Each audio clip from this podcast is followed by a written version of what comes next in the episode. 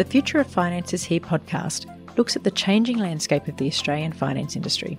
Our industry is financing Australia's future, a future that will be driven by access and choice for consumers, embracing innovation and competition, and generating greater economic and therefore social participation for all Australians.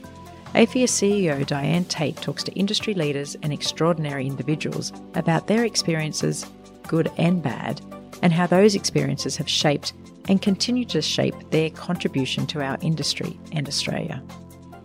Hello, and welcome to The Future of Finance is Here, AFIA's inaugural podcast series. Today, we'll be discussing the shifting nature of the fleet and car rental sector and how this sector is not just critical to supporting business activity across our economy, but also as part of our financial services industry. Our guests will share their experiences as key players in an evolving industry deeply impacted by the recent technology changes and shifts in consumer expectations, but also deeply impacted by what's been going on domestically and globally with the COVID crisis. Joining me today is Aaron Baxter, CEO of Custom Fleet. Custom Fleet is Australia and New Zealand's premier fleet management organisation, offering analytics data driven solutions that make fleet leasing and management less complicated and more efficient. We're also joined today by Tom Mooney, CEO of Avis Budget Group, ABG is a leading global provider of mobility solutions operating in Australia and offering a wide range of vehicle options.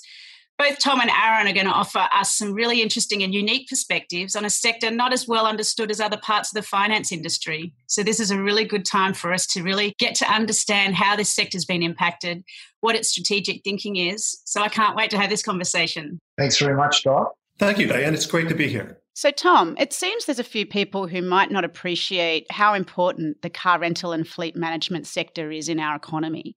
Uh, you know, it's not just desks in airports. So, can you share with us a little bit about your business, uh, the lessons learned from last year in terms of the trends about consumer and businesses interacting in the sector? And, you know, what's front of mind for ABG uh, in terms of responding to the pandemic through this year? Yeah, sure. Just a little bit about us to begin with. So, uh, again, Avis Budget Group is a global mobility business. We operate in 180 countries worldwide. Uh, last year, we generated about 13 billion in revenue, and we operate under several brands globally. In this market, we tend to focus on the Avis, Budget, and Apex brands. And you're absolutely right, Diane. We're much more closely affiliated with the finance industry than I think most people would expect. You know, interesting example. I think it was FleecePlan a number of years ago was spun out of ANZ Bank. And there's a lot of similarities between what banking does in terms of financing assets that companies or consumers want to use on a temporary basis and what vehicle leasing businesses do. There are some subtle differences though. So if I take a typical leasing business in Australia, they might issue debentures, then use that to fund leases, either operating leases or finance leases. We're a little bit different. We tend to issue asset-backed securities into the global credit market. And we use that to take on fleet that we actually take the depreciation and you know repair and maintenance cost to our P&L. So you could really characterize what we do as providing a series of mini finance leases to customers. Um, and in that sense, you know, finance is a core aspect of what we do as a company. Yeah, look, COVID 19 has been kind of a surprise. It's generated a lot of uncertainty and a lot of chaos. But I think our core view is that actually chaos creates opportunity. So, you know, we're seeing opportunities that uh, were there all along, but we're too risk averse to take on. So, for example, locally, uh, we've looked at integrating our Avis Budget and Apex brands. There are opportunities that were there, but they were sort of hidden from us. So, in some of the slowdown from COVID 19, we noticed, for example, in our ops team, that we could take a tool that originally we're using for damage issues to solve fuel reconciliation issues or lost property issues.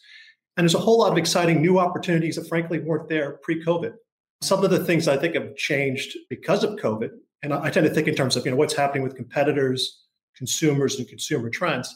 The first one that really stands out is that uh, consumers are moving away from shared mobility options. Um, there's a kind of stranger danger, a real anxiety about infection risk. And for corporates, they've probably never been more concerned about their own staff's health and safety. And for us, that creates a great opportunity because fundamentally, what we're about is providing options that are very safe. The individual is not traveling with other people. So it's a great fit. In terms of where our heads first went, to be frank, our immediate thought was the safety of our customers and our staff. Look, we did a lot of work locally, but uh, globally, we had support from a medical advisory group that includes a neurologist from Columbia University, uh, an epidemiologist from uh, Johns Hopkins University, and they really guided us on how best to respond. I like to think that we were smart enough to realize we weren't experts in epidemiology and that really we took excellent advice to make sure we're getting our customer needs and our employee needs satisfied first. As we moved past the question of safety, we then had to address costs. Now, we're relatively uh, fortunate as an industry. Uh, in our particular firm, around 75% of our cost base is variable, and a lot of it did naturally adjust to reductions in revenue. But that doesn't mean we didn't take a lot of cost out actions. So if I look at Q2, our revenue globally was down about 65% uh, internationally, largely due to travel restrictions and lockdowns. At the same time, in that same quarter, we took out 2.5 billion US of costs on a run rate basis. And throughout our third quarter, we've continued to look at cost out actions. So uh, there's been a real focus on just adapting and adjusting to the new environment. We've just heard Tom talking about the car rental sector as being more than just cars and desks at airports. So, Aaron, I think most Australians know that you can lease a car through a company, but perhaps what they don't know is how integrated the fleet sector is in our economy. Can you explain to us what the fleet sector does to support businesses across our economy? And, you know, how do you keep things going at a time when there is such disruption to your model? Well, Di, I think, you know, when you talk about the fleet sector, you're not necessarily just talking about fleet management companies. You're actually talking about all the auxiliary services that support the management and maintenance of fleet vehicles. So this is everyone from relationship managers that look after your account to the tow truck driver that meet you at the scene of the accident. The supply chain is one of huge scale and complexity and everyone actually has a really unique and important role to play. The industry supports in excess of around about 750,000 vehicles. And really, from a custom fleet perspective, services a wide range of organisations from government to listed companies to mid market businesses to SME. Custom Fleet, from our perspective, we're very proud to be aligned with a number of fantastic organisations, particularly through the pandemic that was supplying essential services to communities in Australia as well as New Zealand. So this year, we've partnered with a number of companies that were critical through this phase government, groceries, telecommunications to really optimize their fleet management services. Really, if I call out one recent appointment as the national fleet management provider for the Salvation Army, that we've recently partnered with them. So these guys, as you know, do the most amazing work on the front line, helping the communities across Australia in a number of ways. So, you know, it was a real privilege for us to partner with them, particularly through a time of need like this. So, really, if you think about custom fleet and the fleet industry in general, our objective is really to help our customers run their fleet effectively, efficiently, and safely so we understand that fleet is core to their business, but not their core business. So by removing the responsibility of managing that function, our customers are really able to focus their efforts on growth and optimization. You mentioned before, Aaron, you know, having to shift your business because of COVID 19. Is there any things that you can share with us about how you managed your fleet? You know, you've got over 100,000 managed and leased vehicles across Australia and New Zealand. What did you need to do during COVID and what have you seen afterwards? And maybe also share with us how is that different to New Zealand? You know, the first thing I'd say is it's been a significant year of challenge and change, and it really has varied by location and, and continues to being part of Element that's got presence in Canada, Mexico, the US, Australia, and New Zealand. So, in many respects, the rest of Element's looking to us for best practice because we've been through a number of different cycles already. We've really tried to appropriately adapt to the necessary changes. We've kept a few things top of mind to really guide our decisions. So, the first thing I'd relate to and call out is really health and safety has been our number one priority. Right from the outset, we quickly transitioned our business to a full working from home model. In fact, we went in in the first week of March. So we had to make really quick decisions to invest in the necessary change, to really run the operation seamlessly from home. And then, really beyond that, providing the staff with resources and support that really allowed them to connect, but connect in a really different way. As an extension of this, I would say that a big learning was the required well-being and support for our employees. That's been really front of mind as well. So we facilitated new ways and different ways to connect both formally and informally from their home offices. So as an example, I've run a series of walk and talk sessions. So these have really provided a simple, valuable way to encourage people to get out of behind the computer, grab some fresh air, share learnings across all the different respective locations. We've also focused on engagement and support initiatives. So things like webinars and working from home, Pilates sessions we've done over Zoom. We've actually run some art classes for the kids because that's a big part of it with homeschooling. So we tried to play our part to keep people and their broader families engaged. So, what we tried to do was ultimately bring to life what our staff love about our culture into their respective homes. And then, Di, if I think about the customer, we've really just tried to remain 100% committed to the same level of service our customers have expected from each of our respective offices. So, through lockdown, collaboration with our supply chain was really, really critical. So, remaining in close contact with our supply chain to understand temporary closures and adapt to changes early, that was really critical from a customer perspective. And then finally, if you think about the extraordinary impact that COVID had, the need for funding was absolutely critical. So the size and scale that we brought to the market, both locally and globally, the good aspect is that we secured $5 billion of excess funding globally that really supported our customers' growth and liquidity requirements. So we generated a number of sale and leasebacks for our customers through that period, and that really unlocked capital to help them really focus and keep their balance sheet really strong. And then lastly, it was really focused on working with customers to provide flexibility. And we did that in two fronts. We were very focused on lease modifications. So we did around about 6,000 lease modifications to reduce operating costs for our customers. And in some cases, offered customers payment holidays to manage their way through from a cash flow perspective.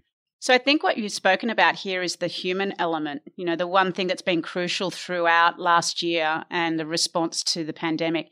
I mean, moving away from humans though, can you talk to me about technology? I mean, how's technology, particularly data, been a driver in your business? Fleet's always been really, Di, if I think about it, it's been an industry that's always generated a huge amount of data, whether it's traditional areas like fuel or servicing, maintenance, or vehicle remarketing or what's happening now is the emergence of newer type of data through telematics units or in-vehicle systems like advanced driver assistance technology.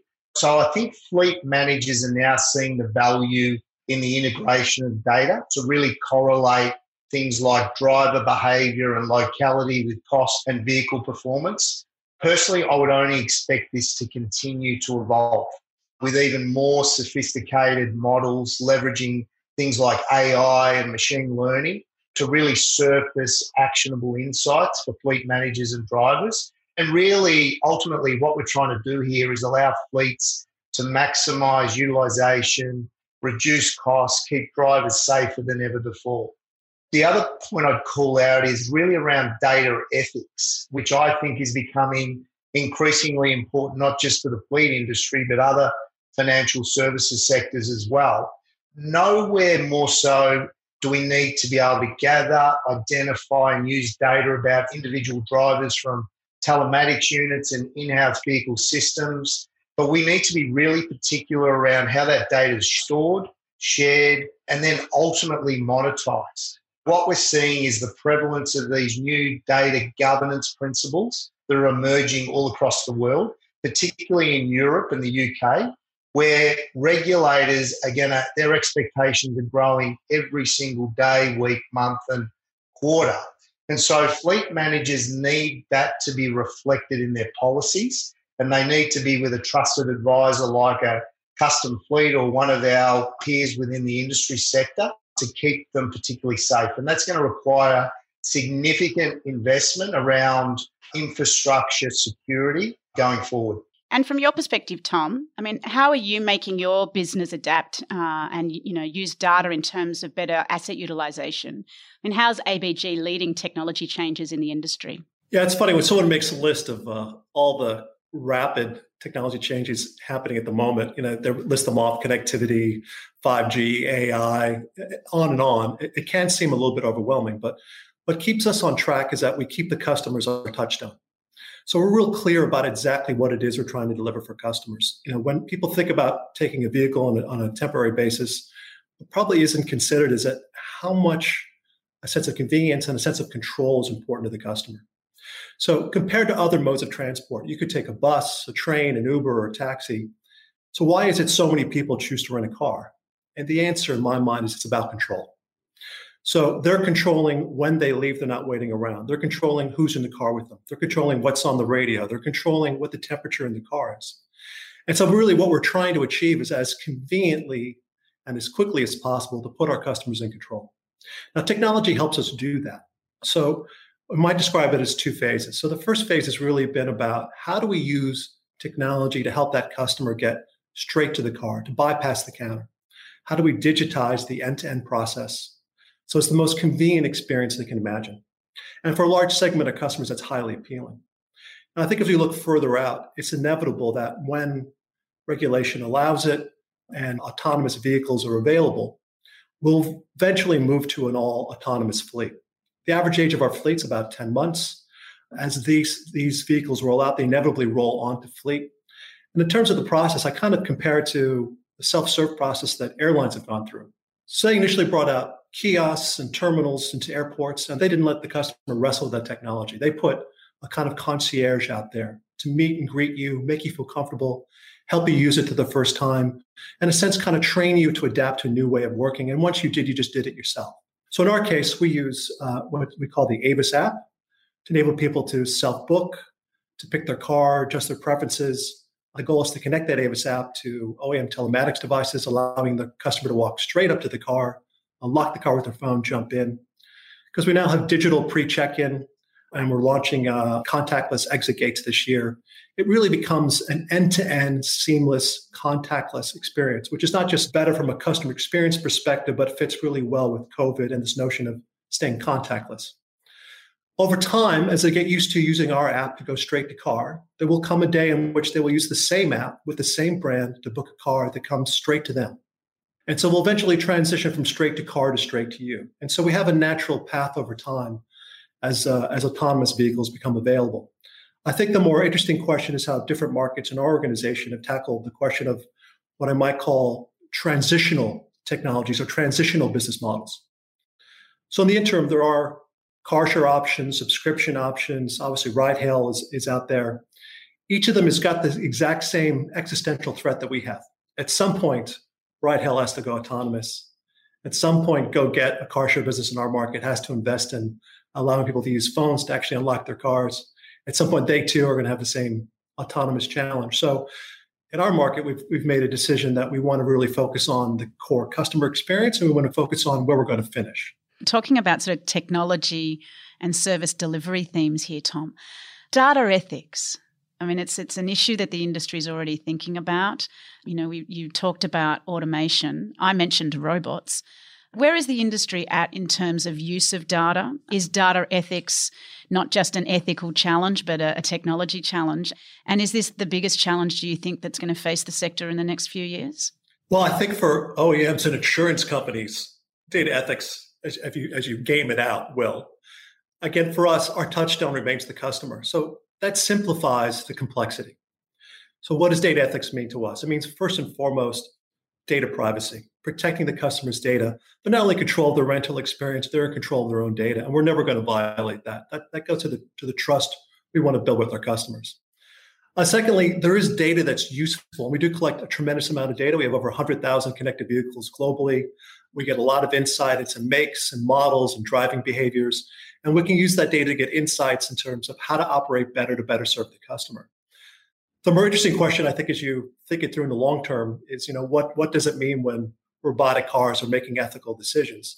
We don't have a formal policy on that. I can tell you though that however we view it will be through the lens of protecting the customer and putting the customer's interest first. And do you think about those sorts of bigger picture questions that are not just for your industry to solve? It's like climate change, I guess, to some extent, which is also an issue that can potentially have a very big impact on on the you know the car motor car rental fleet industry. How much do you jump into thinking about these issues strategically uh, for your business and long term? And how much is that that you just react to how the environment shifts around you? I mean, surely it's got to be both, lead it and, and be led by it. Yeah, I think you pick the places where you want to lead. And interestingly enough, what's been uh, interesting about our company globally is they've allowed us to look at that a little bit market by market because even even individual markets are at a different stage of evolution and you know some markets are more prone to early adoption than others so it, it has has changed market by market fundamentally we're competitor aware and very trend aware, but we always remain, and I keep, I don't going to keep saying it, but we remain customer focused. So that's, that's how we, how we address the problem. So what do we know about our customers and what they want? What are they telling us? What they're telling us is they are concerned about sustainability. They are increasingly buying um, electric vehicles, and we know that uh, electric and hydrogen fuel cells are, are an emerging trend. And what's really the, the, the test case for us is how residuals on electric vehicles and hydrogen vehicles move over time. And I think we've seen a really positive move out of the Tesla 3 in terms of the very low level of depreciation and the, uh, the sort of continuing consumer interest. But to date, the majority of our customers are still focused on what you'll see on the road today in Sydney or Melbourne or, or Perth. They love SUVs. They want to do road trips. They want to bring their family. Certainly, the COVID, they want to do domestic trips explore regional Australia, bring the dog. We have to fit that customer need today, but we're mindful of where customers want to be in the future. And so we are migrating that way. And again, we use kind of residuals as the, the item we track to make sure we're heading the right direction. Aaron, we've just heard from Tom about the shifting nature of the industry as a result of some of the technology and social changes. Can you share with us, you know, a bit about your strategy and how you're preparing your business to succeed? Happy to. And ours is very simple, but in my terms, it's really effective. I think what we've done, we've been under Element Fleet Management now for five years. And I guess the first two years was really standing the business up and getting it match fit for growth. So we've kind of gone through this comprehensive transformation program to now being a full scale business that's ready to really scale the business and drive profitable growth. So we spent a lot of time over the last year mapping out what our three year growth strategy was and understanding really what it was going to take to deliver on those growth objectives. So the business, in my eyes, has been reinvigorated with really strong strategic clarity, seeing us implement, you know, a very simplified operating structure. And we've invested in people, processes, and systems. So again, it sounds simple, but if the entire organization understands it and what we're trying to achieve is really deliver on a consistent, superior customer experience from a strong and highly scalable operating platform that can really absorb additional volume with little incremental cost. So we've made lots of investments Di around robotics and automation. And if you think historically about the fleet sector, there's a huge amount of paper. So if you can identify those repeatable tasks and apply a robot or a workflow tool towards those tasks, then you're going to immediately create benefits for the customer in terms of consistency and compliance, but also cost. So we're very bullish around our technology transformation. And then if you think about our unique value proposition, I think it's becoming even more compelling in a world that's surrounded by COVID at the moment. Although we've always been able to deliver, you know, cost efficient funding and materially reduce the total cost of fleet ownership, what we're layering on now is strategic consulting services that really help to identify real cost savings and take actions to realize the same. So, Aaron, you talked about how AI and robotics can really help drive efficiencies within your business. What do you think mobility is going to look like in the future? Intuitive, cleaner, connected vehicles that address like our global challenges and demands for dealing with urban congestion, safety, pollution, climate change. I mean, are we going to see self driving e cars that change shape with a push of a button and get a new color of paint if we don't like the color? Are we going to end up with hoverboards? Was Doc and Marty right in Back to the Future? Is that what it's all going to look like? I don't think we're that far away. I think everything is at our fingertips, and I think where do you place your bets and how does the consumer keep pace with the technology advancements? From my perspective, I think there's huge opportunities for advances in mobility, particularly as we see transport electrify and transition from ICE vehicles, internal combustion engines, to electric vehicles. So the potential reduction at an urban pollution perspective, both exhaust as well as noise, I think is just one basic benefit for you know all of our magnificent cities across Australia and New Zealand. You know, you think about road transport emissions. You know, they account for probably ten percent roughly of Australia's greenhouse gases and about eighteen percent in New Zealand. The environmental impact can be significantly reduced by transitioning to more sustainable forms of transport. I'll give you an example of custom fleet. In 2016, we committed to electrifying 30% of our fleet, which we delivered by 2019. We've now ramped that up and we want 50% of our fleet transition over the next two years. What we've also concurrently done is launched what we call our EV Plus program with the goal of really helping customers accelerate and transition to EV. So to date, we've replaced around about 500 fossil fuel cars with EVs across ANZ, and those numbers grow every single week now. And then if I transition to what we define as the modern car now, they come with more software than ever before. So again, I try and keep things simple. You could even call it a computer on wheels. That's what we're dealing with now. So this is another key innovation that I think delivers really exciting possibilities. The data that's generated from the connected car can be used to provide a whole suite of rich location and context aware services to the occupant. So, if you can start to imagine, and I come back to your question around if you could book your parking for that appointment in the city ahead of time, traffic authorities could aggregate vehicle location and speed data. You could better synchronize traffic lights and reduce congestion. I think that the possibilities are endless. You start to think about car manufacturers. They've made significant strides in safety.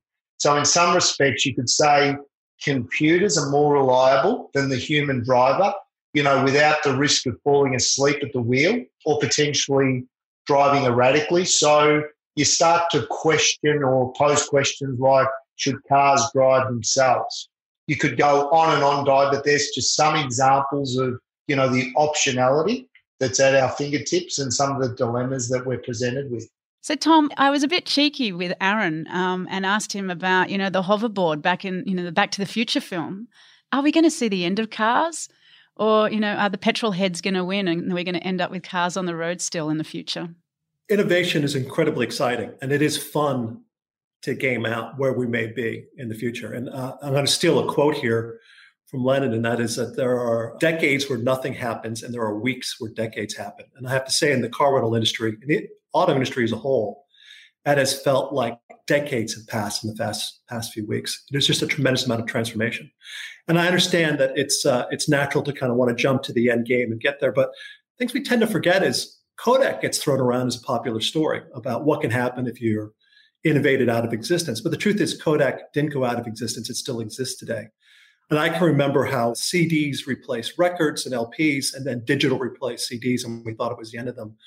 When I walk down to the beach in Manly, there's a little market, and they're still out there selling LPs. So Kodak didn't go away, and LPs didn't go away. So I think the first thing to remember is we don't move from one state of technology to the other one instantaneously. They often run two sort of ways of operating, serving different customer segments in different ways for an extended period of time. So I think there's still a long road highly profitable road ahead just in our core activity. But there's, without question, I think Uber is a good example in terms of what they're experimenting with. It's called them flying vehicles. Boeing obviously was going aggressively in that direction before they had their own, let's say, um, health and safety issues that they had to focus on and pull back on R&D. There's a realistic possibility that that is an outcome, but we are we are still a long way away from flying robotic vehicles. There is a, um, a customer need to serve for the next 10 years. And I have to say that in the short term, we want to make sure we're doing that as well as we can while still setting ourselves up to take advantage of those opportunities as they emerge. And can you tell me, Tom, ABG, as we know, is not just, we talked about um, desks in, in airports. It really does serve the arteries of the economy in terms of support to business. During COVID, can you just give us some examples of how your business really continued to operate through the lockdowns, serving uh, essential workers' needs, whether that's their individual transportation needs, and serving industries, the medical industry, the transport, food production industries? Yeah, uh, I think uh, a lot of the firms in our sector did a great job stepping up and saying, you know, we're we're not just businesses, we're part of the Australian community, and so we have a role to play. And one of the ways we express that is through exactly that by providing discounts and support to those who were involved in emergency services or support services, uh, whether that was free vehicles initially or deeply discounted vehicles to make it easier for them to get where they needed to be. That was absolutely critical to how we approached it. In, in different markets, there's been slightly different approaches, but um, I think there's a general recognition that people are relying more on cars than ever. And so it's meant that a lot of what we're offering uh, is coming to the fore. And so we've been able to solve more customer needs in more ways. Uh, in some markets, it's through car share. Uh, in this market, it's been by adding subscription, and it's through our core sort of mini lease and, and traditional car rental products. And Tom, just to finish up, wrapping up our themes of technology, service, and competition, what do you see as the big thing for ABG this year and into next year? So, what's 2021 and 2022 look like for you? Well, I don't want to give too much away about our strategy for the next year. Uh, look, the, we see some exciting opportunities, and I'll, I'll be frank. The, one of the uh, interesting things about COVID is it has changed competitor positions. It's changed buyer behaviors. Some trends that were very threatening just came to a halt, and some new ones just started that are very attractive. There's uh, a, a, one I'm really excited by is customers everywhere in the world just learned the hard way what can happen if you don't book direct. So we we have a high dependence on on distribution, and what we really value are direct customer relationships. And we can see that uh, clearly as a result of that change, more and more customers are coming direct. Secondly, our brands. In a period of uncertainty, uh, consumers are much more attracted to the safety of iconic and trusted brands, and so suddenly, our Avis brand, our budget brand, seem all the more attractive. In terms of competitors, there's concerns about you know ability to supply uh, we have cruised through COVID and are in incredibly healthy shape. And as a result, uh, customers are coming to us because they want to make sure that they can get access to support and vehicles in the future. We've got distribution partners who are deeply worried about um, their ability to receive commission payments, and a bankrupt or near bankrupt company is going to struggle to make those payments. Not a problem with us. So we're suddenly the center of attention. Not only consumers migrating to us or migrating away from other channels towards us, we're seeing corporate customers uh, coming to us. We're seeing distribution partners and airlines coming to us. You know, our view is that COVID 19, as, as disappointing as it has been to go through it, has created an incredible market opportunity, an opportunity that it's, it's a kind of an open window that may close soon. So we want to really make hay while the sun shines.